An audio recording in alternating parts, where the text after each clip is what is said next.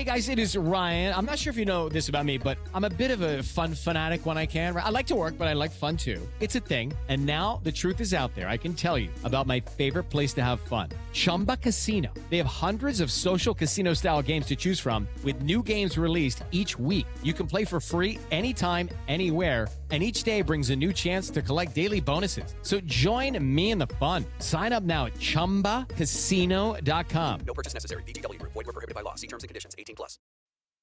I want to tell you my secret now. I see death. Silent Green is people! No. I am the father. Rosebud. What's in the box? You maniac! You blew it up! Damn you all to hell! Hello and welcome to this Slate Spoiler Special. I'm Sam Adams, Senior Editor at Slate, and today we'll be spoiling Freaky, a gory slasher movie twist on the classic body-swapping comedy. Joining me today is Karen Hahn, a staff writer at Slate. Hello, Karen. Hi, yay! It's my first Slate podcast. Hooray! I'm so glad to be able to say those those words, a staff writer at Slate, because we've yeah. known for a little while, but it just became public uh, this week. So I'm so happy to hear them. Okay, as I mentioned, we are discussing the movie Freaky, which was uh, co-written and directed by Christopher Landon, who I think some of our listeners will know from the Happy Death Day movies. Karen, what did you think of it? Um, I really liked it. Um, as I was just um, discussing with uh, one of our colleagues uh, right before recording, like it's not going to win an Oscar, but it's tremendously fun. And at this point in the quarantine, I feel like that is kind of a high bar to clear, where it's like I had a good time watching it the whole time and I didn't really have anything big to complain about. Um, and also, um, I will say I like horror movies, but I'm also a huge wuss. And this came in at a, a good level for me in terms of not being too scary, um, but having enough to kind of set me on edge a few times.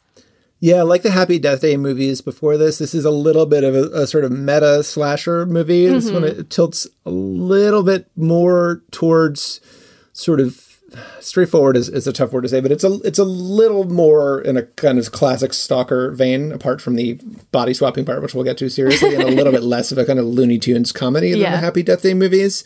Um, and I missed some of that comedy um, in this. Mm-hmm. Uh, yeah, the Happy Death Day movies had Jessica Roth as the main character, who basically gets killed over and over again in a very Wile E. Coyote kind of way. Mm-hmm. Um, and that becomes, especially in the second one, just this kind of incredible running gag. And then this one, this movie has Katherine Newton kind of in that that role. And I think she's a great actress. I've really liked her in uh, Breakers and in the Netflix show The Society, uh, which I am one of, I think, about three people to watch all of. I was just about to um, say, I'm surprised that you've seen it. I, I, I really can't explain it. It's one of those, it's like a bad show that I just really wanted to finish. Um, so let's let's talk a little bit about Millie, the character uh, Katherine Newton plays in this. Karen, do you want to sort of give us a just a capsule description of who Millie is when we enter the story? Yeah, for sure. So she's, I guess, kind of the stereotypical high school protag, where she like seems really normal to any viewer, but is an outcast at school, kind of because everyone else is like a super preppy student. Like, um, it's it's crazy to think that Katherine Newton would be an outcast at any school, just because she is a beautiful actress. She seems really charming and great, but the fact that she kind of dresses in a slightly more hipster way is what puts her apart here. Um, but on top of that, her character's father passed away a year ago, and she's kind of been her mother's um, primary source of support. And uh, that feeling of obligation has kind of prevented her from really going out and having fun the way that she wants to during high school, and was also stopping her from um, applying to colleges that are kind of away from home. But she's also the, the school mascot at uh, sports games. And it's while she's waiting to get picked up from a game and still wearing the mascot uniform that she comes across the Blissfield Butcher, which is Vince Vaughn's character, a serial killer. Um, and during the attempt on her life, the magical dagger that the butcher is wielding causes them to swap bodies. And that puts kind of her high school social status um, into a bit of a tailspin. Yeah. So, I mean, if you want to get a, a very clear sense of what kind of movie we're dealing with here, um, the uh, sports team at the Blissfield High, where Katherine Newton's character Millie is the mascot, um, they're called the Biting Beavers. um, um, and it, it's underlined several more times in the course mm-hmm. of the film, but that's like the level of um, just kind of, you know, over the top, deliberately sophomoric humor we're dealing with here. Um, we should say, like, the, the, the opening scene in this is kind of when we meet the, the Blissfield Butcher is your classic, um, you know, sort of stalker movie setup with these, you know, four teens, like their parents are out for the night. They're kind of rich. They're, you know, getting too drunk, um, about to have some, or eventually have some, you know, teenage sex and, and whatever. And the Blissfield Butcher comes in and just, uh, true to form, I guess, butchers them, um, quite graphically. This is a very gory movie. Yeah. I was shocked because the first kill in the movie is this kid gets the neck of a wine bottle shoved down his throat.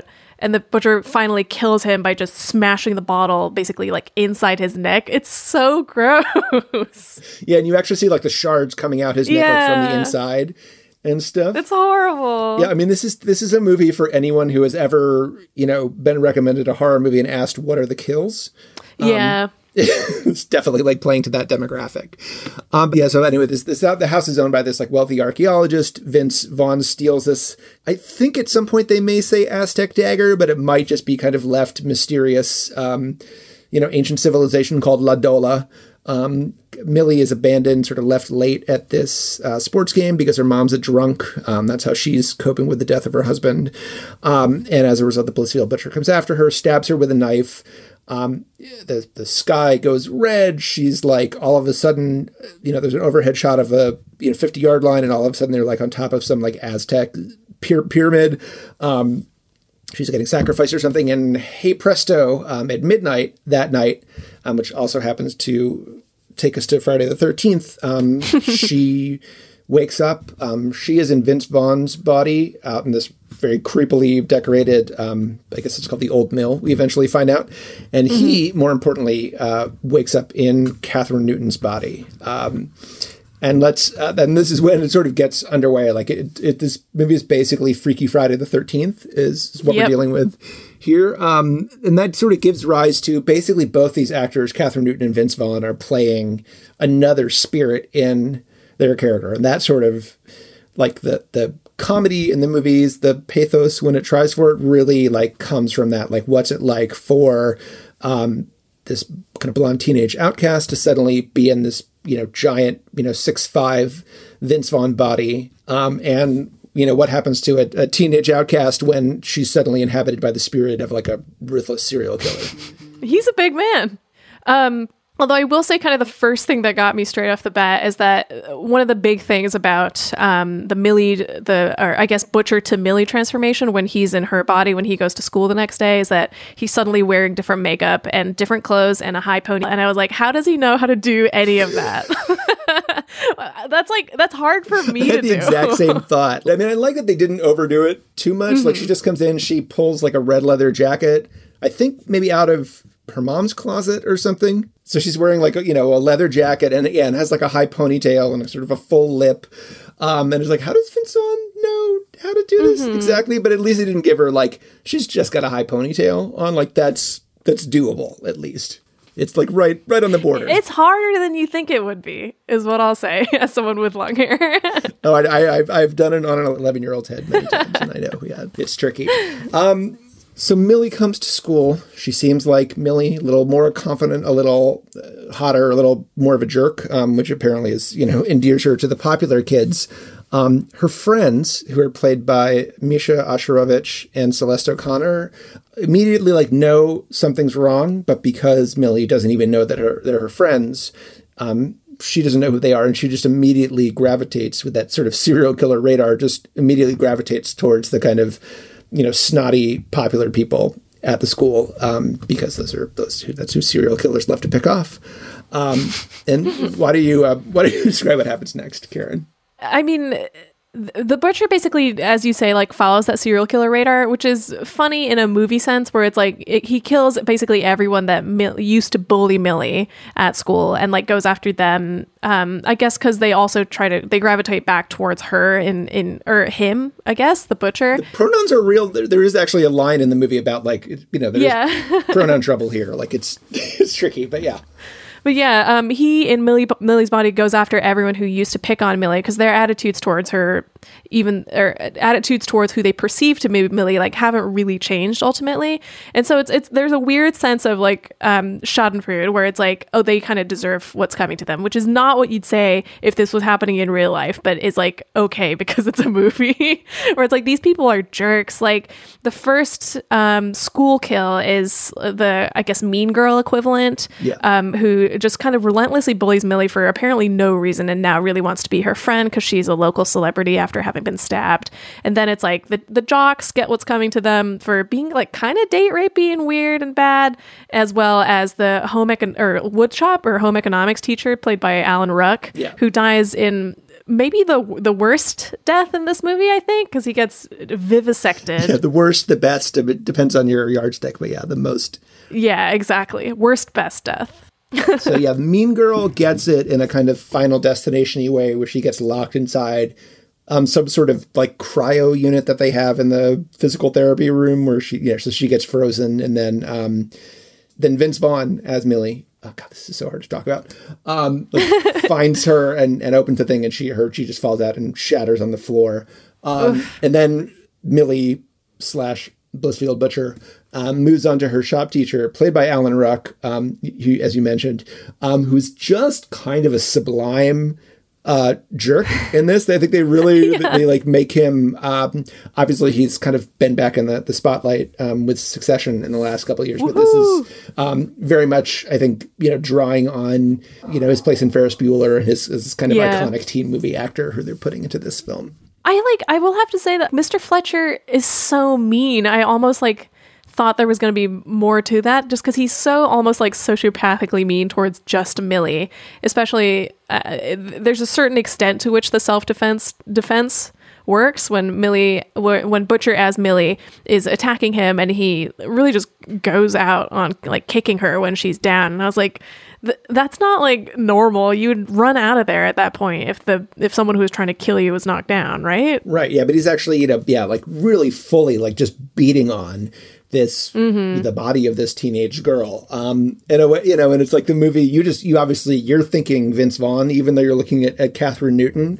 Um, but you can imagine if somebody walked in and saw him just like you know punching this you know seventeen year old girl in the face. Um, mm-hmm. that, that might be a bit of a problem for him. Mm-hmm. Um, fortunately for him, he gets a kind of, you know, circular saw, um, splits him in half from head to toe. So uh, nobody's, he doesn't have to worry about those complaints. Oof. Yeah. Also kind of Final Destination-y. Yes. Yeah. Yeah. I mean, I think there's a lot of, you know, th- these movies, you know, Happy Death Day was like this in a way too. I think this one even more so kind of walks the line of, you know, right between sort of like reference and ripoff. Mm-hmm. There's so much of this so familiar from so many other movies, and you'd be like, oh, that's that's like the, you know the kill in this movie. That's like the thing in Final Destination five or whatever, and, mm-hmm. and you can sort of chalk that all up as, as a reference. But it, at a certain point, it does start to feel like, um, you know, the self-consciousness is not just kind of like a get out of jail free card. Yeah. Um, so meanwhile, while Millie is kind of going on this rampage, um, Millie's spirit has woken up in, in Vince Vaughn's body. And I think Vince Vaughn, like, I, as I said, like, I, I love Katherine Newton, but, you know, playing a serial killer, like basically what she needs to do is just look kind of stern and, and badass. It's not like yeah. a huge acting challenge for her. And I think Vince Vaughn um, playing the body of Vince Vaughn with the spirit of a high school girl. And it is sort of a, sort of a bigger ask for him. Yeah, he just has more to do in the movie. Um, I think partially like because we get to meet Millie before this all happens, whereas the Butcher like kills a bunch of people, but you don't really get any sense of personality from the guy. Um, so in that sense, it is more Vince Vaughn's movie, I would say. Um, and yeah, I was I was talking to Forrest about the movie after this morning because he's just seen it as well, and saying that it reminded us a lot of um, the Jack Black part of the Jumanji reboots where the like somehow they carry off having a teenage girl in a middle-aged man's body really well and in a way that's like funny and kind of sweet rather than like only being a stereotype. Right. And do you, what, what do you think Vince Vaughn falls sort of in relation to that? Um, I think he doesn't succeed quite as well. I think he's really good, but I think the fact that Jack Black is not the primary part of the Jumanji movie is maybe what makes that more successful, just because it's a smaller part. Um, it doesn't demand as much focus.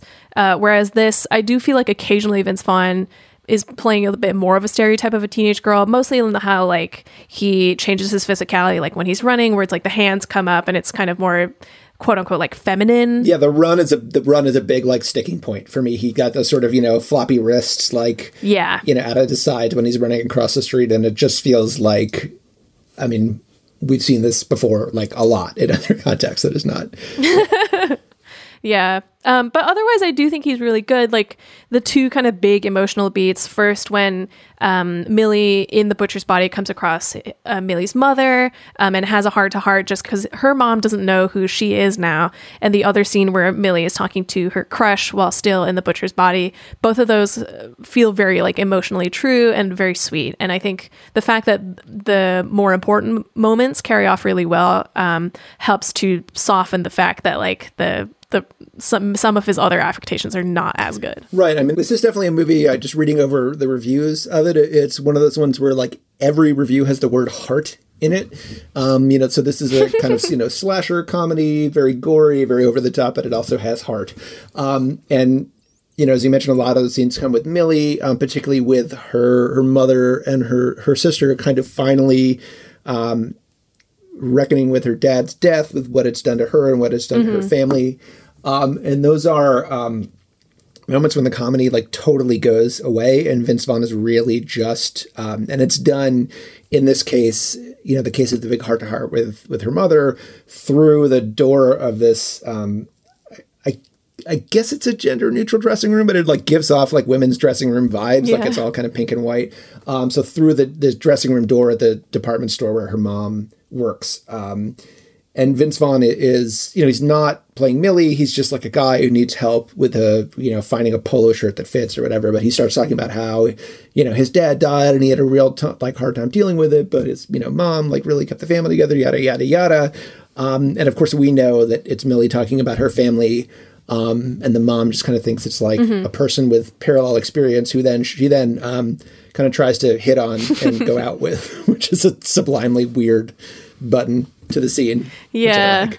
Uh, Back to the Future. Good Back to the Future yeah. Paul there. Yeah. I did feel like, I mean, the Jack Black character in Jumanji is a really interesting reference point for this. And without making mm-hmm. like too much of the Jumanji movies, like I do think there is like just a little sort of, you know, soupçon of like trans subtext in those movies. And, and I mean, they're about like kind of video mm-hmm. game avatars and like who you are in that world and whether you're the character yeah, or the that's person. Fair, yeah. Um, and, you know, the Jumanji movies, they're not like huge intellectual lifts, but I felt like there was some knowingness about it. Um, and as I mentioned, there's, you know, there's one like pronouns joke in here, but this doesn't feel... Um, apart from the the meta-ness, which I guess is, you know, somewhat twenty-first century, but the the, mm-hmm. the the way this movie deals with with gender is like fine, but it doesn't seem like particularly more interesting than a movie that would have been made about this like twenty-five years ago. Yeah, no, not really. I mean, I feel like the only attempt they make at like trying to recognize um, either like non-binary or queer characters is just through one of uh, Millie's friends who is gay, and like his experiences at the school being bullied, like specifically because of that. But otherwise, there's not really too much going on. Like even when um, Millie is the butcher, although I guess this is maybe a good point, when he's when she's interacting with her crush, it's the problem isn't that like, oh, let's wait till until I'm a girl again to talk about this. It's just like, let's wait till like I'm back in my real body. It's not a it's not a question of gender, right? And there is there is a moment where like she in Vince Vaughn's body and her, you know, this boy that she's had a crush on forever, like they do kiss for a second, and I, I mm-hmm. think the movie like I I would not call it sort of like a gay panic beat. Like it's not like, you know, they're not freaking out about it or anything because it, it's sort of, it's consensual. Um, but they're, but then they're like, yeah, this is like not the thing we wanted to do. Like, let's just, let's put a pin mm-hmm. in this, you know, for a minute. Yeah. Yeah. And you mentioned her friend, um, Josh, and, and that is like one of the sort of more overt, um, wink, wink movies is when, um, the, the butcher, uh, you know, I like the fact that, for example, like the, they just have this police sketch of the butcher after he attacks Millie, but there's no, they don't yeah. do the sort of like drawn out comedy of like, he doesn't look like, look like the sketch or whatever. Like everybody recognizes Vince Vaughn instantly. So he can't go mm-hmm. anywhere because people think he's a serial killer. um, so he shows up at the mm-hmm. school and Millie's friends are like running, running away from him. Um, there's this great fight in the kitchen where they're just trying to ward him off with like slotted spoons and stuff, um, which really takes the, the, the sting out of the fact that they think they're about to be murdered. Um, but he he does say, um, mm-hmm. Millie's friend Josh does say at one point, like, to, to her other friend, like, oh, my God, you know, like, I'm gay, you're black, we're going to be the first ones to die. Um, and it's like, yeah. wink, wink. I mean, the movie already killed, like, four straight white kids in the opening two minutes. But, um, but yeah, but, it, but I mean, that's, like, the kind of, uh, you know, it's, like, a fine self-conscious joke. But, again, it's, like, everybody, mm-hmm. we all, like, know that trope and the jokes on that trope and whatever.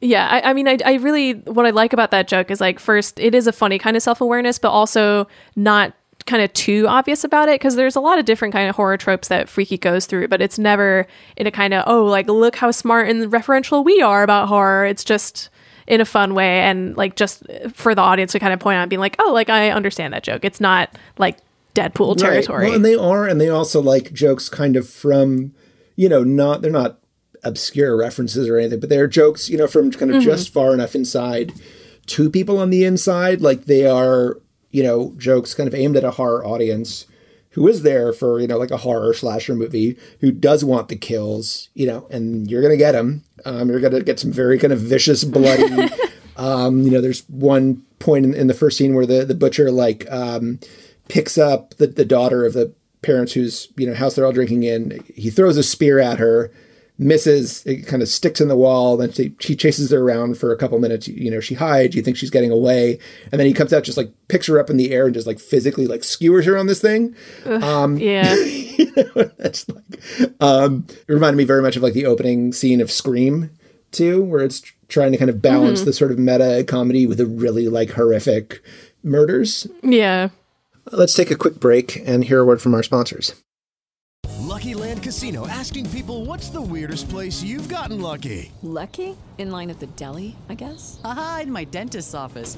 More than once, actually. Do I have to say? Yes, you do. In the car, before my kids' P T A meeting. Really? Yes. Excuse me, what's the weirdest place you've gotten lucky? I never win and tell. Well, there you have it. You can get lucky anywhere, playing at Lucky Land Slots dot com. Play for free right now. Are you feeling lucky? No purchase necessary. Void where prohibited by law. eighteen plus. Terms and conditions apply. See website for details. And we're back. I mean, I guess I guess we can get further into the plot of it, because the so at midnight, Millie and the butcher switch bodies, and about halfway through the day, they realize that the only way to get Millie back into her old body is to get the um, magic knife, and then in the butcher's body, stab the body that she's currently inhabiting with it, and that will um, put their bodies back into place. But they only have until midnight to do it, which is a crucial plot point since it's not a lot of time to catch a serial killer. Yeah, and I think at the point they tell her it's like, you know, three o'clock or in the afternoon or something like that. Like they figured out pretty yeah, late. Yeah, she's like, oh, we only have yes. nine hours left. Yeah. yeah. um, so yeah, so that gives way to, you know, sort of sort of parallel chases, um, and you know, Millie and the butcher kind of chasing each other all over town. Um, the butcher, I think, doesn't know he's being pursued for a lot of that, but has like a real agenda. It's also like homecoming weekend, so the butcher set up this thing where he's going to lure. Mm-hmm. all his classmates out to, because Millie's cool now and she's actually like, if she throws a party, like people are going to want to come. So she says like, oh, there's the party at the old mill, um, which turns out to be the place where, you know, she woke up in, in Vince Vaughn's body. It's his sort of like creepy hangout, his serial killer bachelor pad, I guess. Um, I have to say I was very impressed with how quickly they made it like a cool party space, because it's so creepy and gross when Millie first wakes up in there, and then when they go there for the homecoming party, it's like fully like a rave zone. Yeah, I don't know. It's like, I mean, I know there's a lot of like people skilled in, in pop-up events these days, but I'm not quite sure how it got transformed so quickly. For high school, yeah. yeah. Um, so that sort of takes us into, you mentioned the kind of like, you know, rapey, like frat boy encounter, and that's sort of the last big, mm-hmm. um, like gruesome set piece here. You want to walk us through that bit, Karen? Yeah. Um, so once they get to the homecoming um, party, they're just basically at that point just trying to find um, the butcher to figure out what's going on. Um, and at that point, the butcher has kind of become part of the whole popular clique, including with all the jocks who at this point are all like, oh, like Millie's hot now, we all want to get with her. Um, but she in turn is like kind of really aggressive towards them. Like there's one line that um, she says to one of the guys who's groping her and hitting on her. It just says, I'm not going to say it on the podcast, but it's basically like, you've never had sex appeal and you never will. And um, the guy takes it super personally. that is, that's a very like, very like P G rated paraphrase of the thing she says. Yeah. Yeah. But the guy takes it super personally and then calls up two of his friends. And so he lures her away from the party where he's like, oh, like you want me now, don't you? But when he gets her in a room, um, he brings two of his buddies. And the suggestion basically is that they're all, they're going to gangbang her. Um, and, uh, unfortunately for them, they don't know that she's a serial killer and who basically immediately takes them all out with the help of a beer bottle and a chainsaw. Which is just, you know, you have hanging around for. It's an old mill. I mean. Yes. Mm-hmm. Um, yeah. So this is the point at which having, um, and, you know, part of this whole dynamic is that, I'm not sure if we've mentioned this yet or not, but Millie's sister is a police officer, um, based on what we see, one of like maybe two or three in the entire town. Um, always seems to kind of show up at everything, but she is chasing down um, the Blissfield Butcher who, unbeknownst mm-hmm. to her, has the spirit of her sister inside. And, and so she keeps kind of blocking Millie as she's trying to catch up with the Butcher and switch their bodies back. Mm-hmm. Um, and so that becomes, there's a, you know, and again, like the movie doesn't make a ton of it, but there is a little bit of a, um, I don't know, older sister, younger sister dynamic there, like the older sister never believing any, mm-hmm. anything the younger sister says, not taking her seriously. Um, yeah. They're still like kind of brought together by their mutual grief and, and stuff like that. So that that is another like, I don't know, interpersonal dynamic that has to be worked out um, along the way while they're yeah. preventing people from getting cut in half with chainsaws. And yeah, I will say I, I thought that they would make more out of it just because um, Millie never totally successfully convinces her sister about what's happened. But the way that they manage to get away from her sister is that they turn the tables on her and lock her in one of the jail cells. And as they're leaving, Millie in the Butcher's body apologizes from so- for some childhood events that they'd gone through together and then leaves without saying anything else. And the fact that the Butcher would somehow know about those very personal things made me think that maybe the sister would get in on it at the end, or at least say something towards the end of the movie. But it just never circles back on that. Yeah, it's not an especially short movie. It's about one hundred minutes. So, you know, fine length, but not a sort of like, you know, lean eighty-eight minutes mm-hmm. or whatever. Um, but it does feel like, I, I don't know if stuff was like cut out or just, you know, lost in a draft or something, but it does feel like beats are being pointed to that are then don't appear again. Yeah. I felt could have made it like a, made it like a, um, just a more like coherent story. So anyway, so we have this big confrontation at the old mill. Um, Millie's sister comes in, shoots the Butcher dead, quote unquote. Um, and because I've never seen a horror movie before, I'm like, oh, well, that's over. Very Wait, did good. You really? Um, no, no. Okay. Then, then, they, then they cut. To, then they cut to him in the ambulance, and I'm like, oh, they're just reminding us that he's dead and still in the ambulance. And presumably, nothing will happen from now on. Um, but no, so we find out. Um, you know, we see him flatlining in the ambulance, but then there's a little cut in, and you see that his uh, he's like slipped a little, you know, blood pressure cuff off his finger.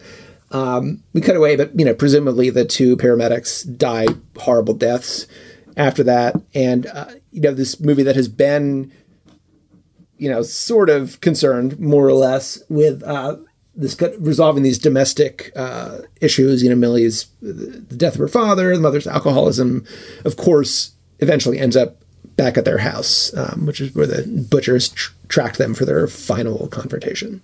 But you glossed over the best plot point, which is that the whole reason that Millie and the Butcher are able to finally switch bodies is because of a note from her crush earlier in the film, where she comes in late for woodshop class and Alan Ruck's like, oh, you're always late for class. And then her crush is like, here's a pro tip. If you set your watch five minutes early, you'll be you'll be on time for everything. And then when they finally stab the Butcher, Millie's like, oh no, it's midnight. It's not time. Like we've, we haven't hit the deadline. I'm never going to go back to my body. But then it's like, oh, J K, because of your crush, you have your watches five minutes early. I don't know if this is a sign of like my, you know, declining mental capacity or what, but I mean, I was literally, you know, when they have that scene earlier in the movie where the guy's like, oh, always set your watch back, you know, five watch ahead five minutes mm-hmm. and you'll always be on time. And I was like, oh, that's obviously going to come back at the end of the movie. And I could completely forgotten about it by the end of the movie. Um, maybe that just means I'm an idiot. Uh, I mean, please, you know, by I, all means, I mean, listeners. Um, there's a lot know. going on in the movie. You're forgiven for forgetting that, yes. I think. um, so, so final confrontation time. I mean, one of the one of the things I, I like about this movie that I think is is interesting about it is that, you know, it's a body swap movie. Um, so we learn and we, we get a lot from Millie about what she learns about um, being in the body of this six foot five man. And it gives her, mm-hmm. you know, confidence. And she realizes she can like just say things and people will listen to her because she's the six foot five white dude. Um, there, there's a lot of that like going on, which is pretty, you know, could be proper, but I think it's like sort of a neat idea. Um, but we get, There's no, the movie has no interest in like who the Blissfield Butcher is. Like he has, when he's in Millie's body, like he has some kind of badass lines and he goes and kills people. We, we act, don't actually hear Vince Vaughn speak until I think like the last, you know, two or three minutes of, of the movie, like in his own, in, mm-hmm. in the butcher's voice. Like he doesn't have any lines at the beginning or when he's stalking her or anything. So he's really not a character, which I think is, is like a good, a good decision because we don't really need to like, both sides serial killing. Um, yeah, no. um, I don't know. I mean, do, do you think that that like that sort of, you know, switcheroo was like, uh, I don't know, pregnant? Did you feel like the, the movie did enough with that, or could they have done sort of more interesting stuff with it? I agree that I feel like they could have done more with what they find, what they get out of being in each other's bodies. Because one of the big things about the butcher being in Millie's body is he doesn't have as easy a time killing people because he's smaller and doesn't have as much physical strength and he can't like do as much. Um, obviously, it's a little more interesting from Millie's side where she's, where formerly she'd been a, a little bit um, unconfident, not sure of herself, but suddenly feels like she does have more strength, more ability to do things. Like she even at one point um, encounters one of the kids who'd bullied her at school and kind of bullies him back really. And is like, oh, like I can do this now. Like I can, and, and then tells him like, if you ever mess with Millie or anybody else again, like I'll come get you. And like he, he she now in this body can do that where she hadn't really been able to before. And I, I feel like they could have dug into that a little bit more, although I don't necessarily know how without maybe getting into um, slightly too gendered of a conversation um, in that respect. And also the, the movie is, I think, a perfect length as it is. I'm not sure. Again, I'm just not sure like where those um, additional aspects would have come into play. Yeah. And again, that scene where where he's like, you know, kind of bullying the, the kid back is one where you really, um, I sort of did it in a way, but you don't want to step back and be like, wait, this is like a fifty-year-old man like bullying a teenage boy in a school bathroom. Like uh, this is mm-hmm. this is weird. Um, like yeah. Not like you really have to remember that that's still a teenage girl theoretically or something, because otherwise the the yeah. semiotics of it are just all over the place. Yeah. um. So what do you want to like take us through? Sort of like just the last kind of the end game of this. Like what ha- happens in this final confrontation? Yeah. So they do kind of address what we just talked about in the final confrontation, because Millie and the butcher are now um, fighting a con- pit, pit against each other in this final big fight. And the butcher is kind of saying like, you're so weak in your body, like you can't really do anything to fight back. Um, but then in a, in a very uh, reboot Halloween kind of way, Millie, her sister and her mother all come together to fight the butcher and manage to um, kill him. Um, just kind of through, I guess, uh, familial power um, and familial uh, love and strength. And, um, the movie ends like with Millie repeating a line that had been said to her in a kind of derogatory way in the beginning, um, but in a way that is, I guess, sort of empowering now, where she's becoming more confident, especially like she expresses to her crush that the way that she feels in her new body, where she's like, I feel like more confident just because I'm bigger and stronger now. And he tells her that that kind of confidence and strength comes from inside, which is a nice thing to say and technically true. And it seems to be something that she is kind of realizing um, towards the end of the movie. Yes. And that last line is... Isn't it, um, I'm a fucking piece? Yes. Some, yeah. Like, and then, you know, electric guitar or whatever. Mm-hmm. Like, I mean, it's, you know, it, it, I'm not sure if it actually like freeze frames, but that's definitely like the vibe. Yeah. um, it might just like smash cut to the credits or whatever. But yeah. The but N C I S. It, yes. Like, yeah. Um, yeah. So then, you know, it's, I mean, I think we're both kind of coming down in, in the same place here, which is, you know, this is like a fun movie. This is, is, technically uh, going into movie theaters. Um, I would not, uh, you know, pandemic and all, recommend you seeing it there. Um, but it's going to be mm-hmm. on V O D soon. Um, and it, it I know feels, I played a drive-thru yes. around here, which seems like maybe the ideal way to watch yeah, it. Yeah, no, it's definitely like a drive-thru vibe. I think it'll be fine at home. Mm-hmm. I mean, that's where, where we both watched it. Um, yeah. It is not, you know, sort of big screen spectacle that you're going to, like, kick yourself for having missed, um, all else being equal. But yeah, but it's it's totally, like, fun and, and enjoyable. I don't regret uh, having seen Alan Ruck cut in half with a saw at all. um, my life is richer for it. Um, um, do you have any, thank like, you, Alan Ruck. Thank you, Alan Ruck. We owe you a debt of gratitude. Yeah, it's, it's just a really fun movie, and the kind of thing where I, I, I guess I'm not sure how much it you would have to pay to watch it right now. I assume like sixteen, anywhere between sixteen to twenty dollars to rent it, which is I think a fine price if you're watching it with people. Uh, if it, if it ever hits streaming, it's definitely something you should. That's worth checking out, um, especially, I guess, around Halloween. It's nice that it is coming out on Friday the thirteenth. Yes. Yeah, I mean, that that had to be the case. um, that brings us to the end of another spoiler special. Thank you to Slate staff writer Karen Hahn. Thank you so much for having me on. Our producer is Morgan Flannery. Please subscribe to the Slate Spoiler Special podcast feed, and if you like the show, please rate and review it in the Apple Podcast Store, or wherever you get your podcasts. If you have suggestions for movies or T V shows we should spoil, or if you have any other feedback you'd like to share, please send it to spoilers at slate dot com. On behalf of Karen Hahn and myself, thanks for listening.